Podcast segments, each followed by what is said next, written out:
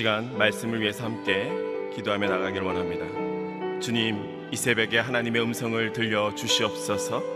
하나님 음성대로 살아가는 귀한 이 새벽이 되며 오늘 하루가 될 수 있도록 하나님의 말씀을 허락하여 주시옵소서.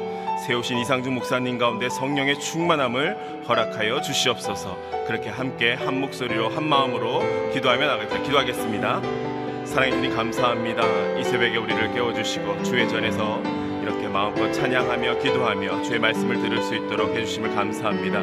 이 새벽에 하나님의 음성을 듣기를 소망합니다.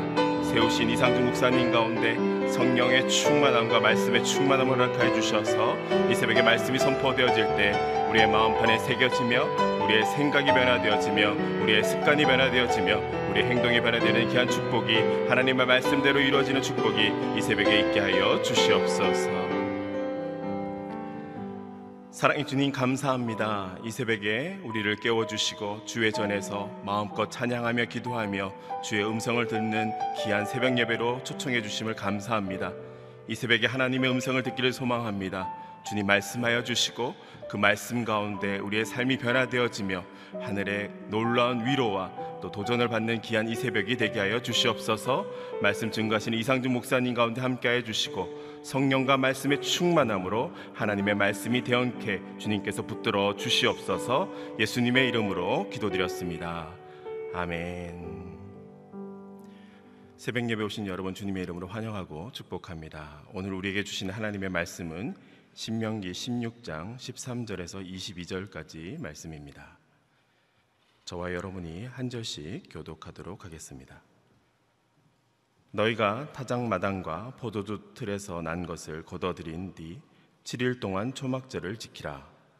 초막절을 기뻐하되 너와 내 아들 딸들과 내 남종들과 내 여종들과 내 성안에 사는 레위 사람들과 이방 사람들과 고아들과 가부들과 함께 기뻐하라. 7일 동안 여호와께서 선택하신 그곳에서 너희 하나님 여호와께 그 절기를 지키라. 너희 하나님 여호와께서 내 모든 수확물과 내 손으로 하는 모든 일에 복을 주셔서 내 기쁨이 온전해질 것이다. 1년에 세 번씩 곧 무교절, 칠칠절, 초막절에 모든 남은 자들인 너희 하나님 여호와 앞에 그분이 선택하신 그곳으로 나아가라. 여호와 앞에 빈손으로 나가지 말고 각자 너희 하나님 여호와께서 너에게 복 주신 만큼 예물을 드리라. 너희 하나님 여호와께서 너희에게 주시는 모든 성에서 너희 각 지파마다 재판관과 관리들을 세우라. 그러면 그들이 백성들을 공평하게 판결할 것이다. 정의를 왜곡하거나 편견을 가지지 말라. 뇌물을 받지 말라. 뇌물은 현명한 사람들의 눈을 감기고 의인들의 말을 왜곡시킨다. 정의를 따르라. 그러면 너희가 살고 너희 하나님 여호와께서 너희에게 주시는 그 땅을 차지하게 될 것이다. 나무로 만든 아세라 상을 너희 하나님 여호와께 만들어 드린 그 제단 곁에 놓지 말고 석상을 세우지 말라. 이것들은 너희 하나님 여호와께서 미워하시는 것이다. 아멘. 은혜를 기억하는 제사, 정의를 기억하는 판결이라는 제목으로 이상준 목사님 말씀 증거해 주시겠습니다.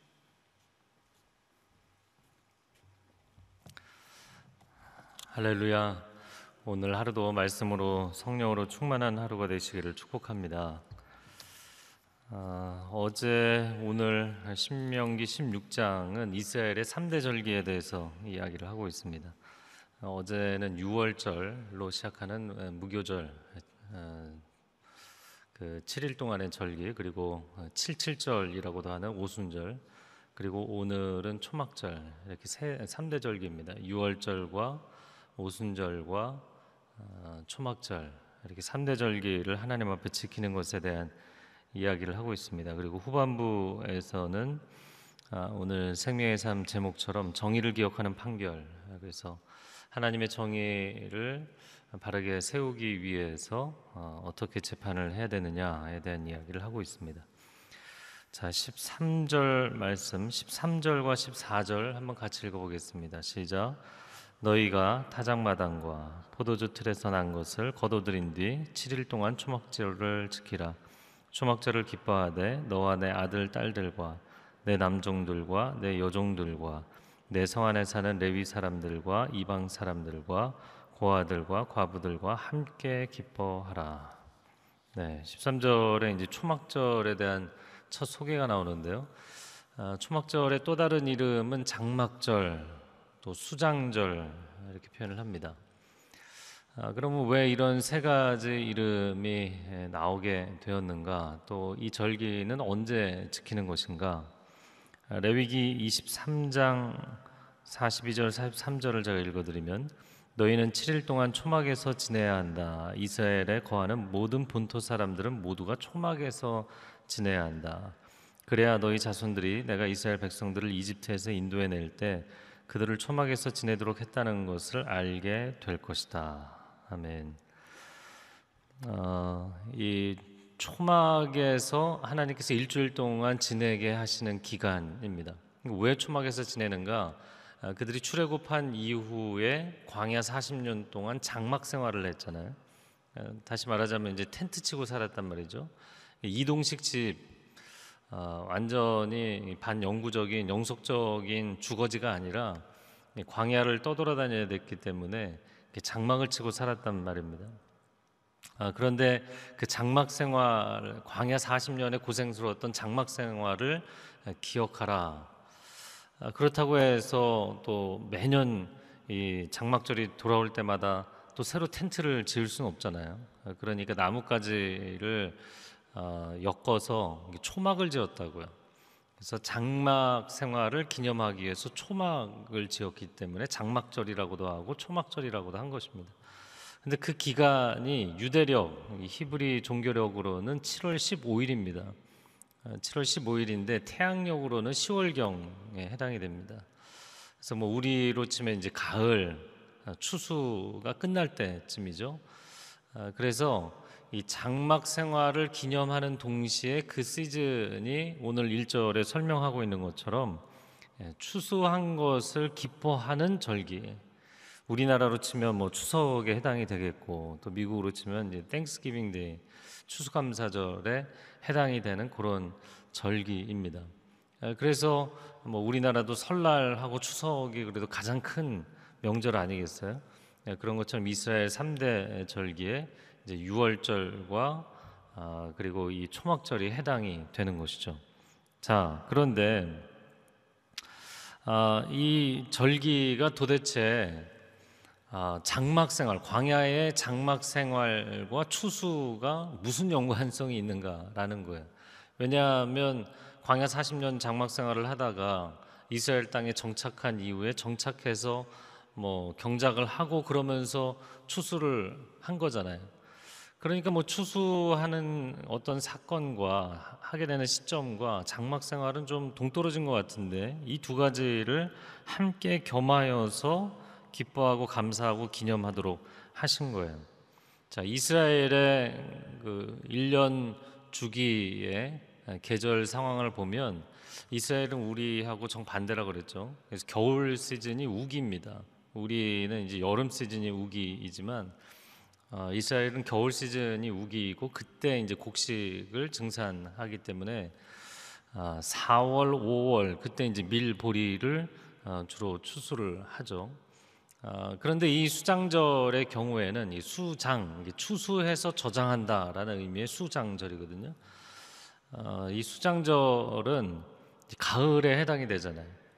그러니까 밀보리 같은 경우에는 뭐 겨울 시즌이 지나고 이제 봄에 늦봄에 이렇게 추수를 하지만 또 이스라엘 같은 경우에는 과일이 굉장히 많이 나오는 곳이고 어, 그리고 그 과일 일조량이 많은 건기인 여름 시즌에 주로 이제 과일을 재배하기 때문에 아, 그 과일을 다 거두고 추수가 마치는 때를 아, 이제 늦 여름이나 가을로 보는 것이죠. 자, 그래서 이 광야 생활과 아, 이 추수는 어떤 연관성이 있는가? 하나님께서 광야에서는 이스라엘 백성들에게 뭐를 양식으로 먹여 주셨나요? 만나와 메추라기를 양식으로 먹여 주셨잖아요.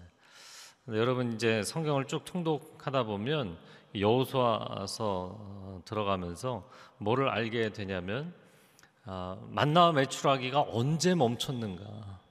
광야에서 나와서 모압 지경에 들어갔을 때 멈춘 게 아니고요. 가나안 땅에 들어가면서 어, 그 땅의 소산을 먹기 시작할 때 만나와 메추라기가 멈췄다 이렇게 돼 있어요. 그러니까 하나님께서 하나님의 백성들의 필요를 정확하게 알고 공급하시는 거죠. 뭐 광야는 먹을 것을 구할 데가 없잖아요. 그러니까 만나와 메추라기로 먹이셨지만 아, 그러나 약속의 땅에 들어가서 가나안 땅에 소산물을 따서 먹기 시작할 때 아, 그곳의 곡식과 그곳의 과일을 먹기 시작하면서부터는 하나님께서 만나와 메추라기를 멈추셨거든요. 우리가 주기도문에 하나님 우리에게 일용할 양식을 주옵소서. 그 daily bread 일용할 양식을 달라라는 표현은 원어적인 의미는 하나님 내가 오늘 필요한 음식뿐만 아니라 야, 나에게 오늘 필요한 모든 것을 하나님 채워 주십시오. 내 인생에 아, 필요한 것 하나님이 공급해 주십시오. 이런 고백이죠. 자, 그래서 이 두 가지를 함께 기념하는 거예요. 그래서 추수하는 날 우리가 정말 광야에서 아무것도 없이 하나님이 먹여주시는 하루하루 먹여주시는 음식으로 살았는데 이렇게 풍성한 열매를 거두어서 저장을 하기까지 이 수장절이라고 해요. 추수해서 저장하기까지 이렇게 하나님께서 우리를 공급하시는구나. 하나님께 감사하고 기뻐하는 절기. 아, 여러분의 삶 가운데도 그런 풍성한 수확이 있게 되기를 주님의 이름으로 축복합니다. 자, 그런데 그 수장절의 의미를 1절에 이야기하고 나서 그 절기를 어떻게 지키는가에 대한 이야기를 할 때 2절에 함께 기뻐할 사람들을 열거했어요. 어, 이어지는 14절에 보면 네, 초막절을 기뻐하되 너와 내 아들 딸들. 네, 가족 안에서도 자기 혼자 기뻐하는 게 아니라 모든 가족이 모든 세대가 나의 세대 내 자녀 세대가 함께 기뻐해라. 또 우리 집에서 함께 고생한 남종과 여종들 아, 함께 일한 사람들 뭐 오늘 같으면 회사 동료들 내 성 안에 사는 레위 사람들 아, 예배를 담당하고 있던 제사장들과 레위인들 또 이방 사람과 고아들과 과부들 예, 개혁 개정에서는 주로 객과 고아와 과부다 이렇게 표현을 하죠. 아, 그런데 이제 객을 이제 우리말 성경에서는 나그네라고 이제 풀어서 한글로 어, 사용한 것입니다. 그래서 나그네들과 고아들과 과부들과 함께 기뻐하라. 함께 기뻐하라는 게 뭘까요? 일단 음식이 있어야 기쁘잖아요. 나누는 음식이 있고 음료가 있고 그러니까 이 사람들과 추수한 것을 나눠 먹으라는 거예요. 함께 잔치를 어, 베풀라 이렇게 말씀하셨어요. 성경의 뭐 대표적인 인물을 생각을 해보면 다윗도 어, 그 아말렉 사람들로부터 가족을 구출하고 약탈한 것을 어, 전쟁에 참전했던 사람들뿐만 아니라 참전하지 않았던 사람들에게도 함께 나누죠.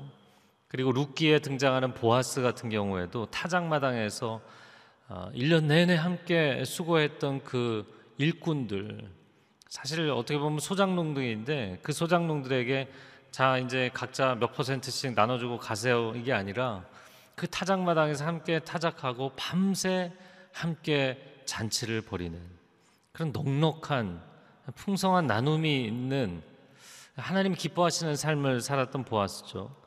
어, 그렇게 자기 일꾼들만 돌본 것이 아니라 어, 자기 친척들도 돌보고 그리고 이방 여인이었던 이방인이죠 나그네죠 어, 룻을 돌보고 했던 그런 보아스의 삶을 하나님이 복 주셨죠.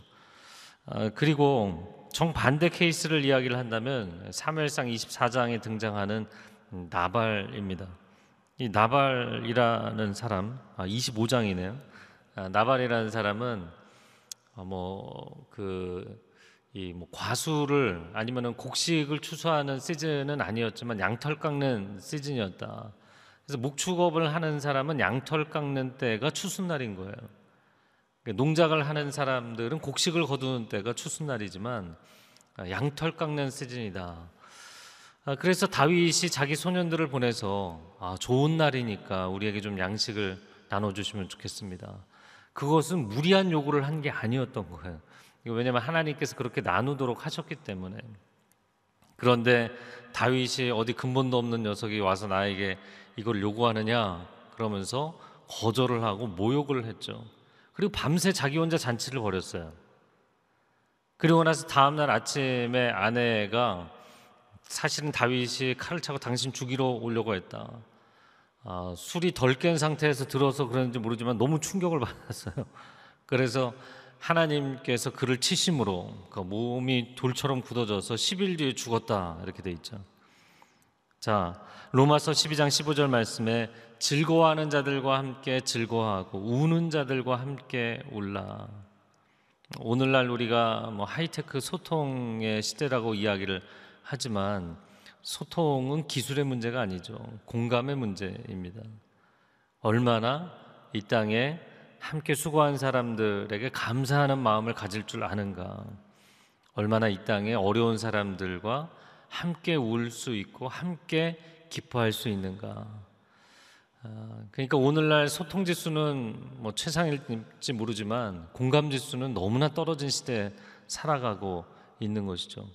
오늘 하루를 살아갈 때 하나님께서 여러분에게 수확하게 해주신 것 아, 주변 사람들과 기꺼이 즐겁게 나눌 수 있는 삶이 되시기를 주님의 이름으로 축복합니다. 함께 기뻐하라, 함께 기뻐하라 말씀하셨어요. 자, 15절 말씀에 보면 7일 아, 동안 여호와께서 선택하신 그곳에서 너희 하나님 여호와께 그 절기를 지키라. 너희 하나님 여호와께서 내 모든 수확물과 내 손으로 하는 모든 일에 복을 주셔서 내 기쁨이 온전해질 것이다. 자, 기뻐하는데 온전하지 않은 기쁨과 온전한 기쁨이 있다는 거예요. 자기 혼자 아, 자기 도취에 자기 만족에 자기 우월감에 빠져서 기뻐하는 것. 그런 온전하지 못한 기쁨이 있고 그리고 하나님께서 복을 주시는 기쁨.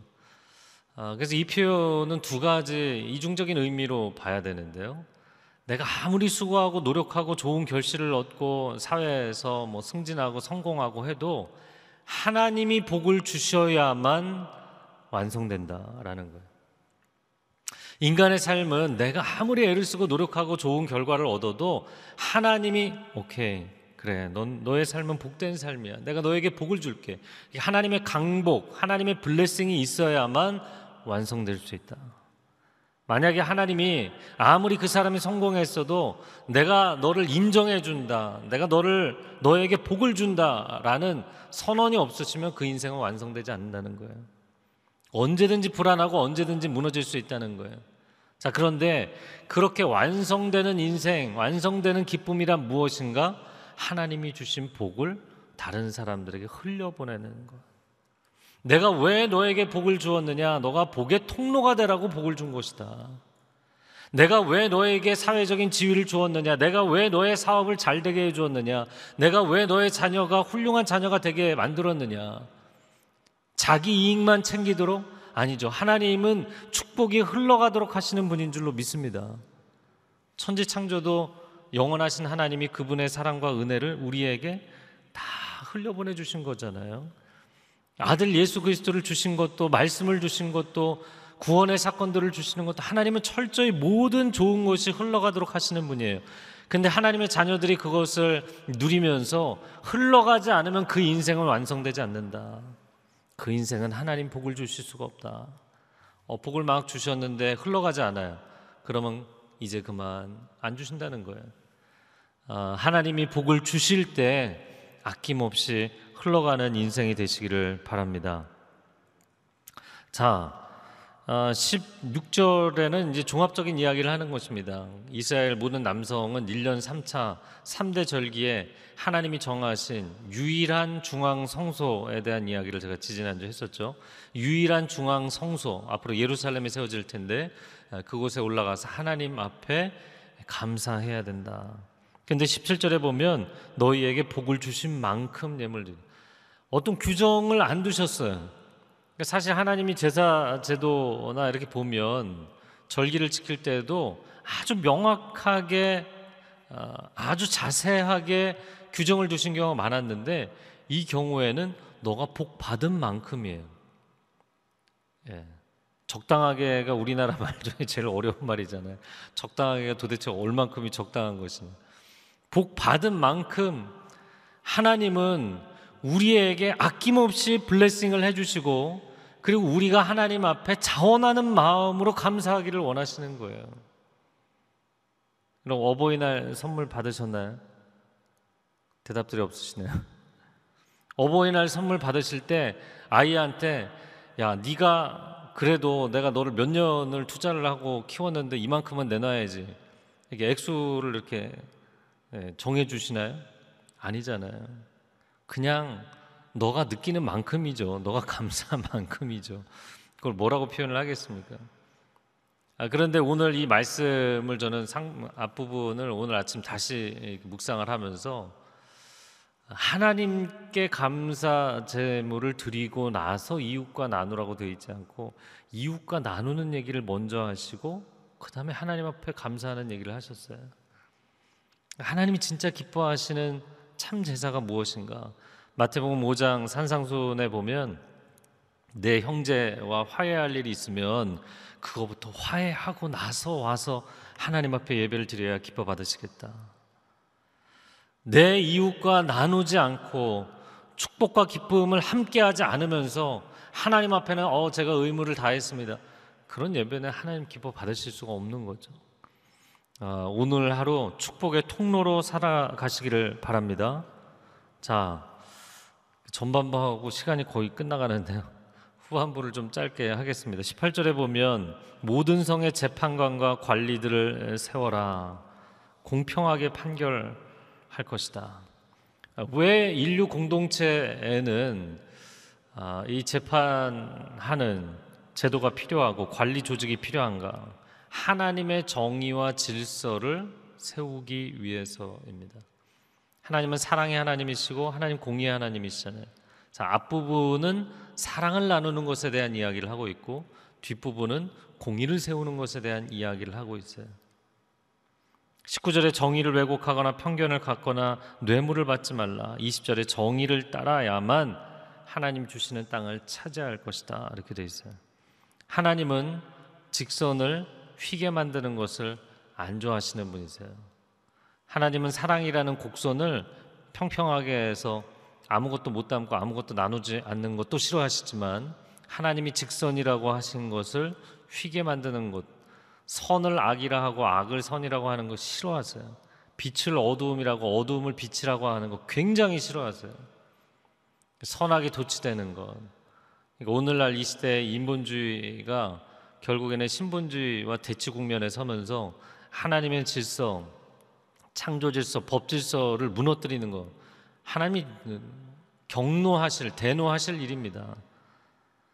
사람들이 기본적으로 자기 마음 가운데 그것이 그릇되다는 것을 알면서도 그게 옳다라고 법적으로 만들어 버리잖아요.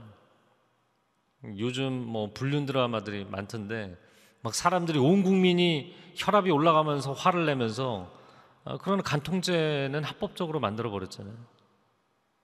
그 기본적인 인간의 정서와 양심법이라는 게 있잖아요. 법도 법 감정이라는 게 있거든요. 인간이 기, 감정적으로 느끼는 건 인간이 양심상 느끼는 옳고 그름이라는 게 있는 거잖아요. 그런데 법으로는 그것을 옳다라고 만들어 버린 거예요. 그릇된 것을. 제가 너무 흥분하면 안 되는데. 여러분, 하나님이 정의라고 이야기하시는 것을 그것을 왜곡시키는 것을 하나님 결코 용납하지 않으신다. 아, 그런데 그 정의를 어그러뜨리면 누가 손해를 보는가? 우리가 손해를 보게 돼 있어요. 그 땅에서 오래 못 살게 돼 있어요. 그 땅을 차지하지 못하게 돼 있어요. 불법으로 편법으로 탈법으로 사업하고 아, 그렇게 조직 운영하면 반드시 망하게 돼 있어요. 개인도 망하게 돼 있고 사업도 망하게 돼 있고 국가도 오래 가지 못하고 망하게 돼 있어요. 그것은 인류 역사가 아, 보증하는 것입니다. 하나님의 질서를 따라가야 되는 거예요. 근데 마지막 21절, 22절에 보면 우상 숭배하지 말라는 얘기 갑자기 나오잖아요. 왜 사랑과 정의에 대해서 이야기하고 나서 어, 여기 전혀 어울리지 않는 자리에다가 우상 숭배하지 말라고 이야기를 했을까요? 아, 그것은요 샤머니즘 어, 귀신 숭배하면 하나님의 사랑도 왜곡되고 하나님의 정의도 왜곡되게 돼 있어요. 이 샤머니즘은 사랑이 아니거든요. 굉장히 이기적입니다. 귀신들은 굉장히 이기적이에요. 내가 복받기 위해서 그래서 어, 기복주의, 구복주의라고 하는 거잖아요. 내가 복받기 위해서는 무슨 대가를 치르고 무슨 구슬을 치러서라도 그걸 타내야 되는 거예요. 이게 샤머니즘이에요. 나눔의 개념이 아닙니다. 사랑의 개념과 헌신과 희생의 개념이 아니에요. 또 정의도 아닙니다. 내가 누가 미우면 그 사람이 옳으냐 내가 옳으냐의 문제가 아니에요. 구술을 하고 그 사람을 막 저주하는 의식을 해서라도 그 인간을 제거하고 나, 내가 혼자 차지해야 돼. 그러니까 샤머니즘은 사랑도 왜곡시키고 정의도 왜곡시키게 돼 있어요. 하나님은 참된 사랑의 하나님이신 줄로 믿습니다. 하나님은 참된 정의의 하나님이신 줄로 믿습니다. 그래서 하나님 온전히 바라보고 예배하면 아, 그 사람의 삶이 하나님의 사랑과 공의를 닮아가게 돼 있다는 거예요. 근데 사람은 자기가 바라보는 대상, 자기가 아, 숙모하는 대상을 닮아가게 돼 있거든요. 그러니까 귀신 섬기면 귀신 닮아간단 말이에요. 사랑과 공의가 무너진단 말이에요.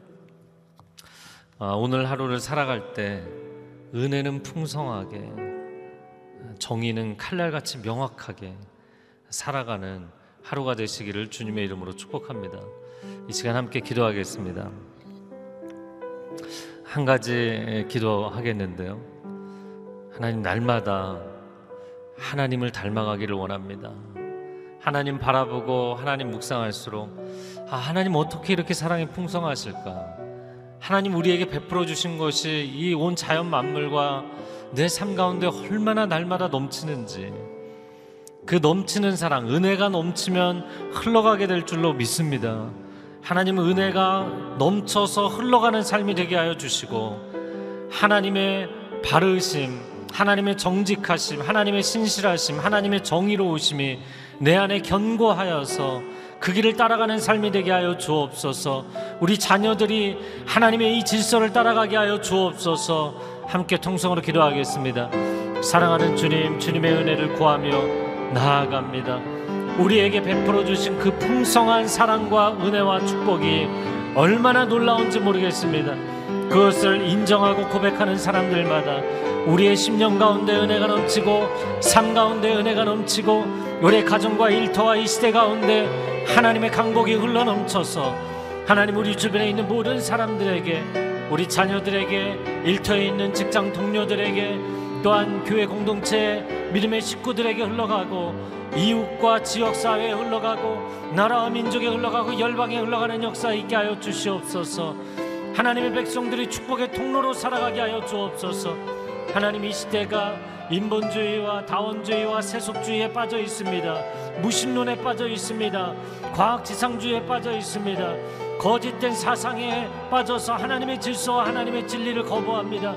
하나님 하나님의 백성들에게 정의로운 마음을 허락하여 주옵소서 바른 마음을 허락하여 주옵소서 하나님의 창조 질서를 따라갈 수 있게 하여 주옵소서 그리하여서 이 어그러진 세상 가운데 우리 세대 우리 자녀 세대가 바른 길을 걸어갈 수 있게 하여 주시고 하나님을 경외함을 알게 하여 주시고 건강한 내면과 공동체를 세워갈 수 있도록 하나님 우리의 삶을 선하게 인도하여 주시옵소서.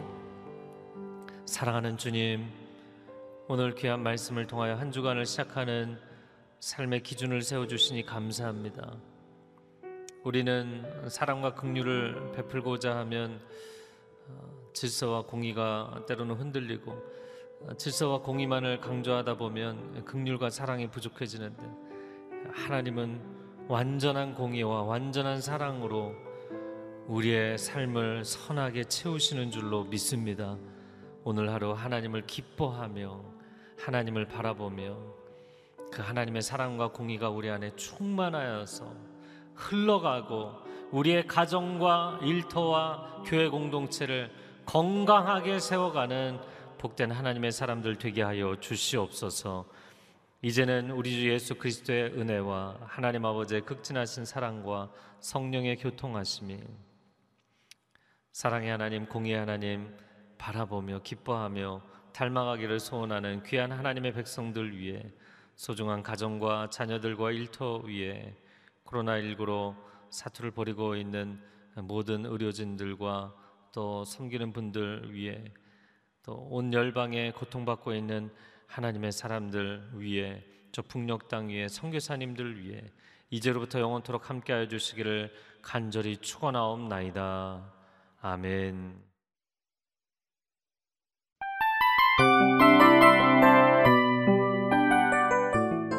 이 프로그램은 청취자 여러분의 소중한 후원으로 제작됩니다.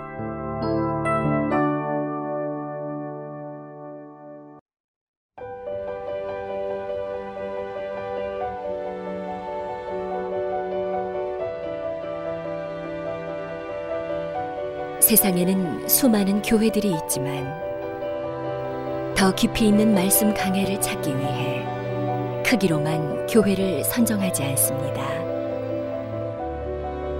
보다 좋은 영적 콘텐츠를 더 많이 나누기 위해 방송비를 받지 않습니다. 1년 365일 복음만 전하고 싶어서 우리는 광고를 하지 않습니다. 온누리의 복음을 땅끝까지 CGN TV와 함께 땅끝 선교사가 되주세요.